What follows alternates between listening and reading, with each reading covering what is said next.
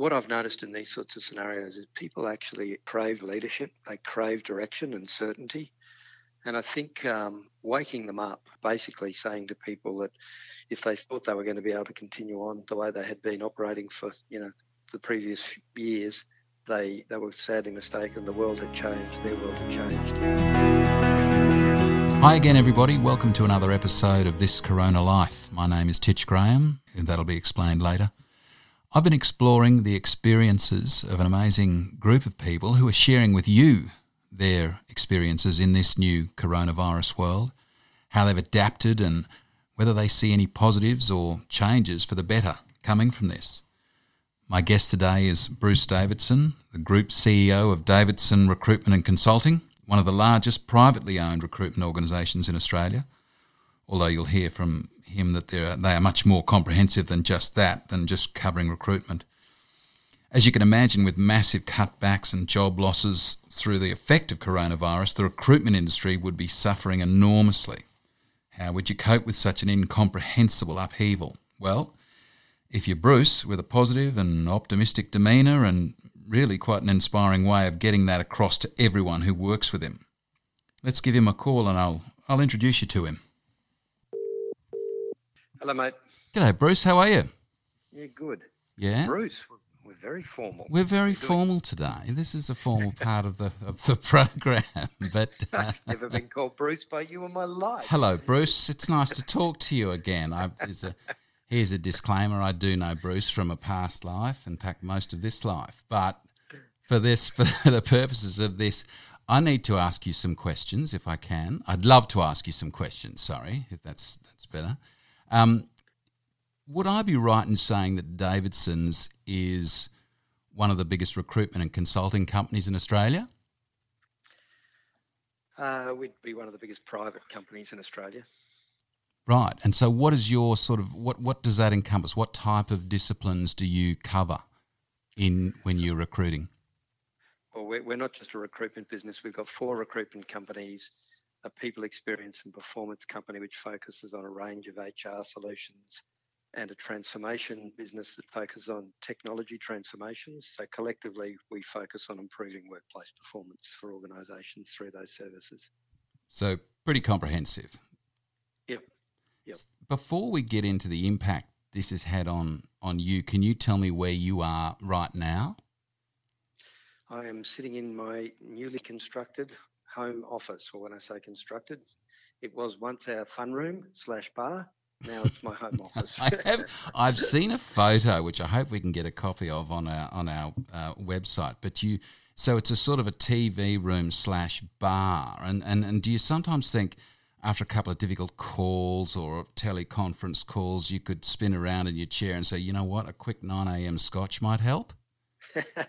the joke's been made many times. People in my business are now well aware what sits behind me when they're looking at me.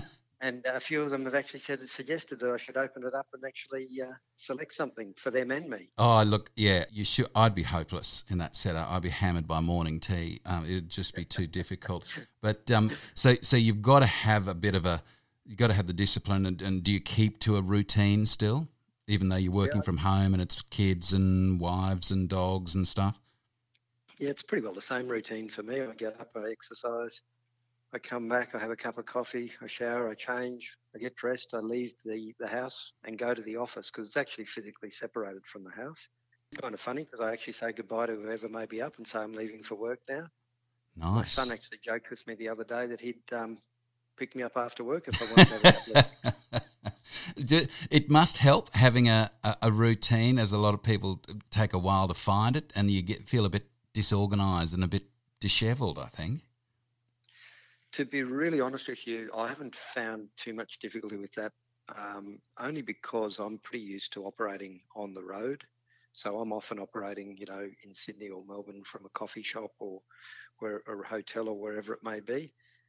My You- phone, my laptop are my office, and and you know, just coming to this and having my cup of coffee is not too much difference to sitting in, you know, a Right, so- Sydney and doing so- So you've been doing a lot of teleconferencing and et cetera, et cetera over the years because you've got all the states that you have to visit from, from where your business is set up.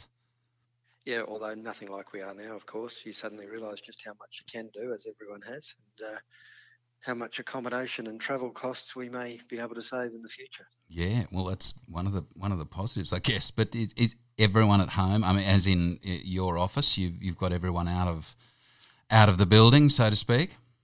Yeah, all three states, everyone oper- operating from home across the country.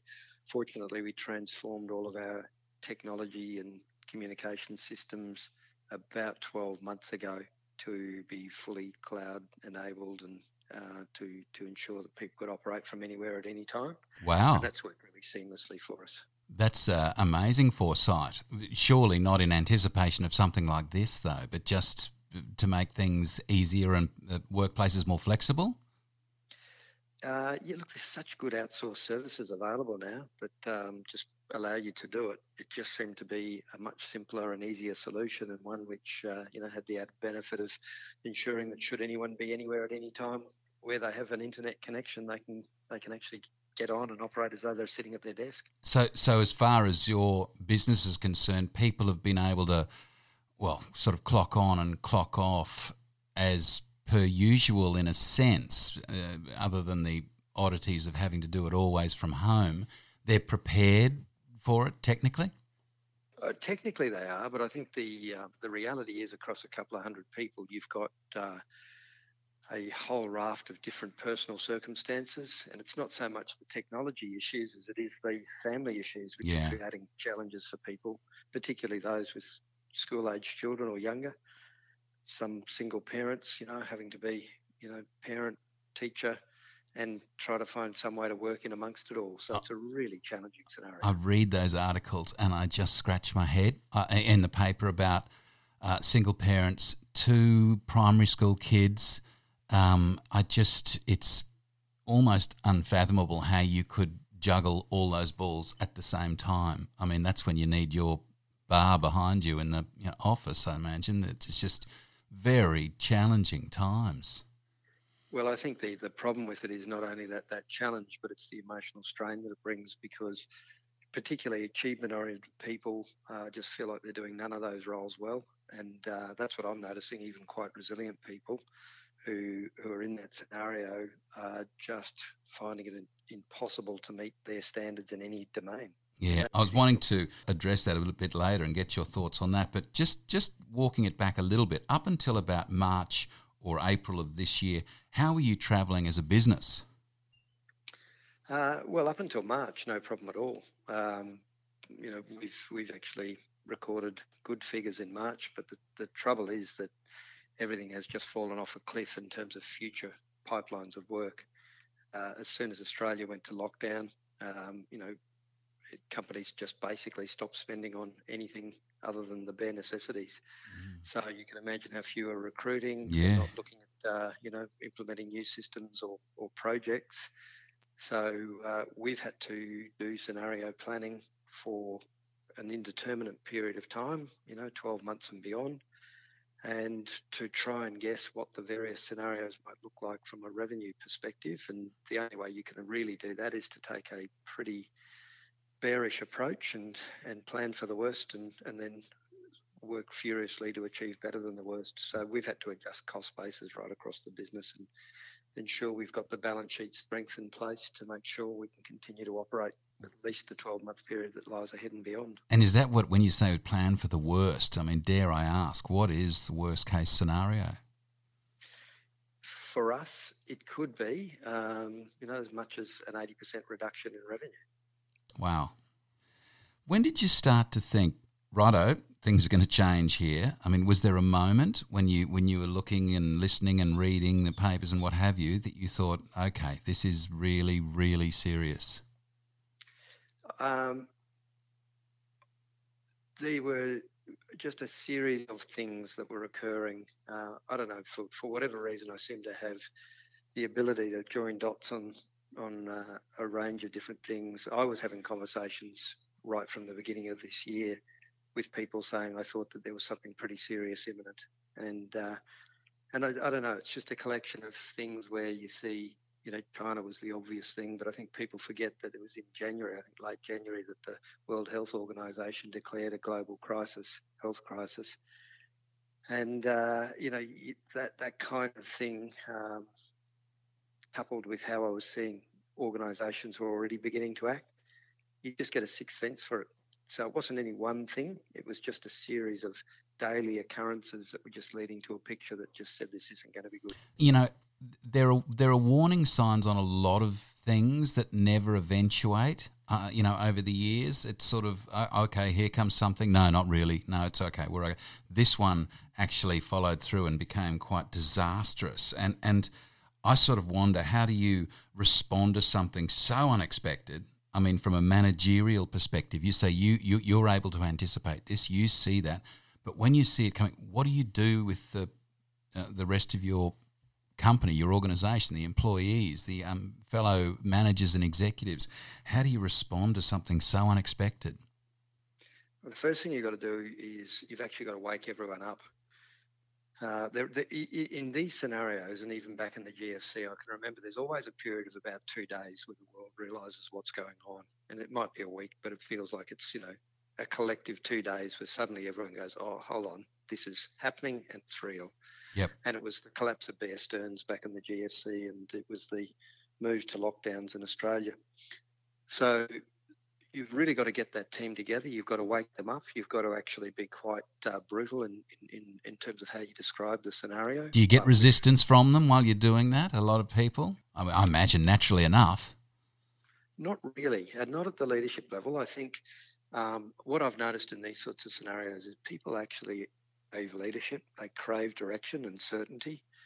And I think um, waking them up, and I did a, a, whistle stop tour around the country with the last flights I made, um, basically saying to people that if they thought they were going to be able to continue on the way they had been operating for, you know, the previous years, they they were sadly mistaken. The world had changed, their world had changed, and I can remember looking into the faces of the staff. This isn't so much the leaders, but the staff, and knowing that many of them are thinking, "Is he gone mad? You know, is he overstating yeah. this?" Yeah. Um, but you really have to be quite. Know, brutal's not the right word, but you have to be quite confronting in terms of the picture you paint. But from that minute, having done that, um, you've then got to be very, very clear in terms of communicating uh, your plan and giving direction for people to take actions. If, if you do that, if you provide provide people with certainty in terms of what's required of them, I think you, you find there's a lot less resistance. I think that's right. I, well, I know that's right. I read um, daily the reports from uh, the New York governor Andrew Cuomo, and he's got quite a, um, quite a following now. And and well, he always been very popular, but quite a uh, uh, certainly a national in the US, but global because he's doing exactly that. He's getting up and saying he's not dithering. He's not you know um, trying to uh, get two bob each way. He's saying this is the problem. This is how many have died. You know, like New York City. There's over 10,000 deaths. That's just in New York City, you know, and, and, and America has over 25,000 deaths. But he's saying, this is it. Let's not sugarcoat this. And I think that certainty is, is as you say, it's very important. So people go, okay, right, we know now. We know this is not a little political sort of message. It's just bang, straight between the eyes. And and you mentioned before about motivation. How do you motivate then when once that bombshell's been dropped? How do you motivate and inform staff in such you know difficult circumstances? Well, what we've done is we've been really clear, very open about the scenario, the scenarios we've had to paint, the decisions we've had to make, and why. Um, we've consulted with people. Um, I've observed many other organisations haven't. They've simply, you know, issued edicts to say this is what we're doing, and I understand that. But I, but I think the better approach is to consult and give people a sense that they have some form of input and control over their destiny. Having done that and having reset um, our cost base, so our cost base is now set at, uh, you know, well less than half what it was. Wow. We then paint a picture of what a return to normal would look like and what's required. We start to measure that um, and visually so. And what we've done is create a rally, rallying cry, if you like, for the business, which is uh, whilst we'll do everything we can to um, play our part in Australia in flattening the rate of infection curve, our rallying, rallying cry internally is we're doing everything we can to steepen the revenue curve. Yeah. And we've drawn a line on that curve that says if we get to this point, everyone's back to their normal working conditions. So we've just created something to rally around. Doesn't matter, every dollar kicked into the tin helps. Uh, so, you know, small or, or, large, the part you play, you play a part and get everyone um, uh, I guess, collectively working to something that they can all see and be part of. Because your business, I mean, you are in effect, well, part of the business is finding people jobs. And uh, ostensibly, companies are shedding jobs or treading water with what they've got at the moment. So it must be, I mean, your job, obviously, as being where the buck stops as CEO, it means that you have to find solutions. You have to solve those sort of problems and get those coins and money being kicked into the tin. What are some of the examples of some? Of, you don't have to give solutions to your um, to your opposition over this, but what are some? Can you think of any examples of the type of problems that you've had to solve as a result of people not just just not recruiting accountants and lawyers and and uh, receptionists and admin people? How do you how do you solve that? Well, I think uh, you've sort of touched on the different components you need to think about. First of all, is nothing stops in every crisis. You know, there there are stages. There's the the first stage, which is triage, where everyone's scrambling madly to work out what they've got to do to strengthen balance sheets, to reduce cost bases, to change working arrangements, uh, etc., and to set themselves up for survival. Um, then what emerges from that, and that's normally a period of about a month to two, um, is what I call the new norm. And in the new norm, you've got organisations that will have done that, you know, to the best of their ability, but made the best calls they could and will have gotten it wrong. Um, so they'll find that they've, uh, you know, misshaped the organisation or they've failed to to appreciate that uh, they might need more resources of a particular kind in any crisis, you'll also find that there's a rush towards certain skill sets. They become apparently uh, necessary as a result of what people are dealing with. Um, and you'll also find that the smarter organisations, somewhere in the sort of four to six month scenario, begin to think about upgrading talent because there's not a leader in the country, whether they're consciously doing it or subconsciously doing it, but most will be consciously doing it, who isn't looking at every single person in their team and making an assessment of whether or not they really have what they need. Yeah. Yeah. Many people in this scenario get found out, and there's significant opportunities in the sort of four to six month period to be, um, you know, helping organisations upgrade their talent, if I can put it so bluntly. Yeah. Now, in, in any of these scenarios, there's also organisations that do exceptionally well. And, you know, the obvious ones we've all heard about the Coles or Woolworths, the supply chains, etc. And then there are other markets that just continue on, um, largely unaffected mining, government, uh, transport in certain areas. Um, so you, you have to make sure that you're aligned to those sectors that are continuing to work. You have to be very clear about which role types uh, uh, people are looking for. Uh, and that's the recruiting side. But then on the other side of the fence, there's extraordinary advisory opportunities. So currently we're standing up teams to assist governments around the country in solving problems. Things like how we're going to get produce out of uh, our state to Asia when most of it used to go in the belly of passenger planes. And so we stand up teams to help solve problems like that. That's still got to be quite tricky to get onto those companies. You know, even the phone call, hello, it's Bill from Davidson Recruitment. Sorry, mate, we just don't want to do anything with recruitment. You've got to still talk your way in the front door with those sort of scenarios too, don't you? You do. This is where you've really got to rely on years of relationships. If those relationships are established and, and genuine, it's amazing how much organisations will do to help you in these scenarios too. We've had, you know, more clients than I ever hoped to imagine who've rung up and said, "What can we do to help?" Oh, really? Yeah. So, uh, isn't that so, great? You know, this is where relationships come to the fore. In these scenarios, your good clients um, genuinely do look after you too. Wow. So it's not so much trying to find new clients as to really nurture the ones you have and try and genuinely eh, help them out. Um, and it's, I guess, win-win at the you know if you can.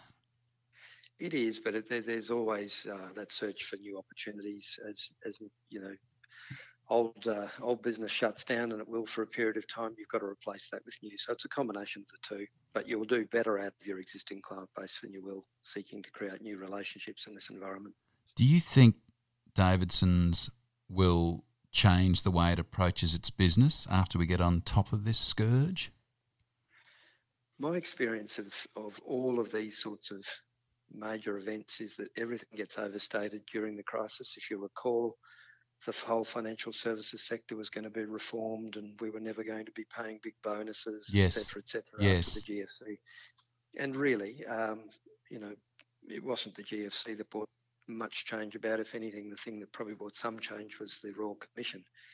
It's just an analogy to say the changes that people are stating now will be overstated yep. um, significantly. I think you'll find that things will return far more to normal than people anticipate. Um, but in, undoubtedly, there will be some realizations and changes that will accelerate probably the use of technology, uh, workplace flexibility, etc. Um, but there's equally the possibility that we get three, four months down the track here and people actually uh, work out that they really appreciate the the ability to leave the house and to, yes. uh, to interact with colleagues. So yes. Likely that likely there's a mid ground there where you'll probably see organisations will just be setting up more flexible workspaces, using less space, etc. But it won't be the complete shift that a lot of commentators are talking about, or as drastic, I think, as a lot of commentators are talking about. I always, I always liken it to those sort of things as uh, coming out of the um, Tony Robbins seminars, and everyone wants to walk on hot coals and, and get to be CEO of the first company they walk past and what have you. And then a week passes after the seminar, it's sort of, oh, look, I'd probably rather go and have a beer now at uh, five o'clock, sort of thing. I mean, I, I, I trivialise it, but, you know, I think that, that sort of human nature a bit, isn't it? You have to really want to change something so inherently that you you make a complete change to your life. But oh, look, I, I might be wrong, but it just yeah. No, I agree. I agree. I do think it will, um, as I say, accelerate the understanding that some of those flexible arrangements actually can be made to work. Um, but we're early days in this, and, and you know what hasn't been exposed yet is the is the gaps in the leadership and frameworks associated with leadership to manage this effectively. Yeah. So uh, you know, there's a there's a fair bit of water to go under the bridge before we get to conclusions on yeah. just how effective. I think that's be. right. I think I read this morning that the World Health Organization says we're nowhere near the peak of the you know pandemic, which is which is um, disappointing. I mean, I think as uh, he talks about certain countries. I mean, obviously. Places like Australia and New Zealand and, and, and others are, are sort of managing it very well, but uh, there's, as you say, there's still a long way to go. But um, I mean, in, in your case, you've obviously had to be very creative, very innovative during this crisis to keep things ticking along. But tell me, are there positives you're taking from this personally and professionally? I've heard um, a number of people in, in uh, I guess, my client base and friends and colleagues who are in leadership positions say similar things, which is that whilst we none of us would wish this upon their worst enemy, and uh, we take no joy whatsoever in the scenario. Uh, going back to something you said earlier, the very first, first thing you have to do in coping with something like this is just accept it. Okay, it's here. It is what it is, and there's just no nothing but to move forward now and to look forward. Having accepted it, the challenge is extraordinary. And if you if you're able to set yourself the challenge and to visualize in a theoretical world how it is you would like people to describe how you led in this scenario and to get a very clear understanding of what that would look like and what would make you not in a hubris driven way but what would make you proud of, of your performance it can be a really motivating um, motivating uh, I guess time in terms of just testing yourself as a leader now, don't get me wrong, uh, that sounds terribly Pollyanna, and I'll guarantee that every single one of those people, myself included, has down days and, and down you know hours and uh, and many of them throughout that cycle. But it's managing those and overcoming those and returning yourself to a framework of of constructive and positive sort of directed focus. That's the challenge. Um, if the downtimes weren't there, then the challenge wouldn't be real. And, and, and do you think? I mean, that's your your uh, your business, and, and and you personally, the experiences you're having working now from home, uh, and not traveling around. I mean, do you take? I mean, a lot of people take some negatives from that, but there's a reconnection factor as well, um, almost with uh, on the personal side for you. Not that you were ever disconnected, really but honest, um, to, to be really honest with you, no. Um, you know, I've always had family very, very much at the forefront of my mind. I, I mean, I don't think any of this sort of additional contact is actually doing anything um, which is creating, you know, different outcomes to that which we had. If anything, I probably feel a little bit the other way, which is I think we'd all prefer to be able to have more variety in our lives. Mm. We're getting on fine, don't get me wrong, but I know people are, you know, referring to that as being a, a, a positive, and I'm sure it is for many. Uh, for me, I don't see it. I just see my kids who are, you know, in their uh, late teens and 20s, just being unable to live the life they'd like to lead, and a, and a student who's in a last year of school not having the opportunity to go to a formals or be in the school play or the netball teams or whatever it might be. And yeah. I think that's sad, to be honest. Yeah, I've, and that's something I've heard from a few people that, you know, we'll, we'll muck through this, but this is probably the first crisis they've had to face. People in their, you know, well, anyone under the age of probably about 30. Um, and as you say, the younger ones especially are, are being devastated, being told there's so many things you cannot do now and it's not only you motivating your uh, employees, etc., etc., but it's keeping the family up and motivated, especially if they're too young to to understand, I guess. But uh, yeah, but look, you, you sound as though you're doing a great job, sounding very positive as usual. Um, I, I, and I imagine you are just like a blue-assed fly at the moment, running around and, and teleconferencing and videoing and, and taking a few nips from the scotch every now and again. So I really, really appreciate the time you've given us this morning, um, Bruce. It's been fantastic. Good luck with the with the future endeavours with Davidson's, and I'm sure it'll be a success. It may be a slightly different model to the one that went into this crisis, but maybe not. Maybe not. But thank you, mate. I really appreciate um, chatting to us this morning. Thank you. I appreciate the time. Have a great day. Yeah, you too, mate. See you later. We'll have links in our show notes to the things we've discussed on this podcast. Check out our Instagram, This Corona Life, for photos of our guests and links. And take a look at the website, redgproductions.com. Thank you to my producer, Kira Sullivan. I look forward to your company on our next episode of This Corona Life. Bye for now.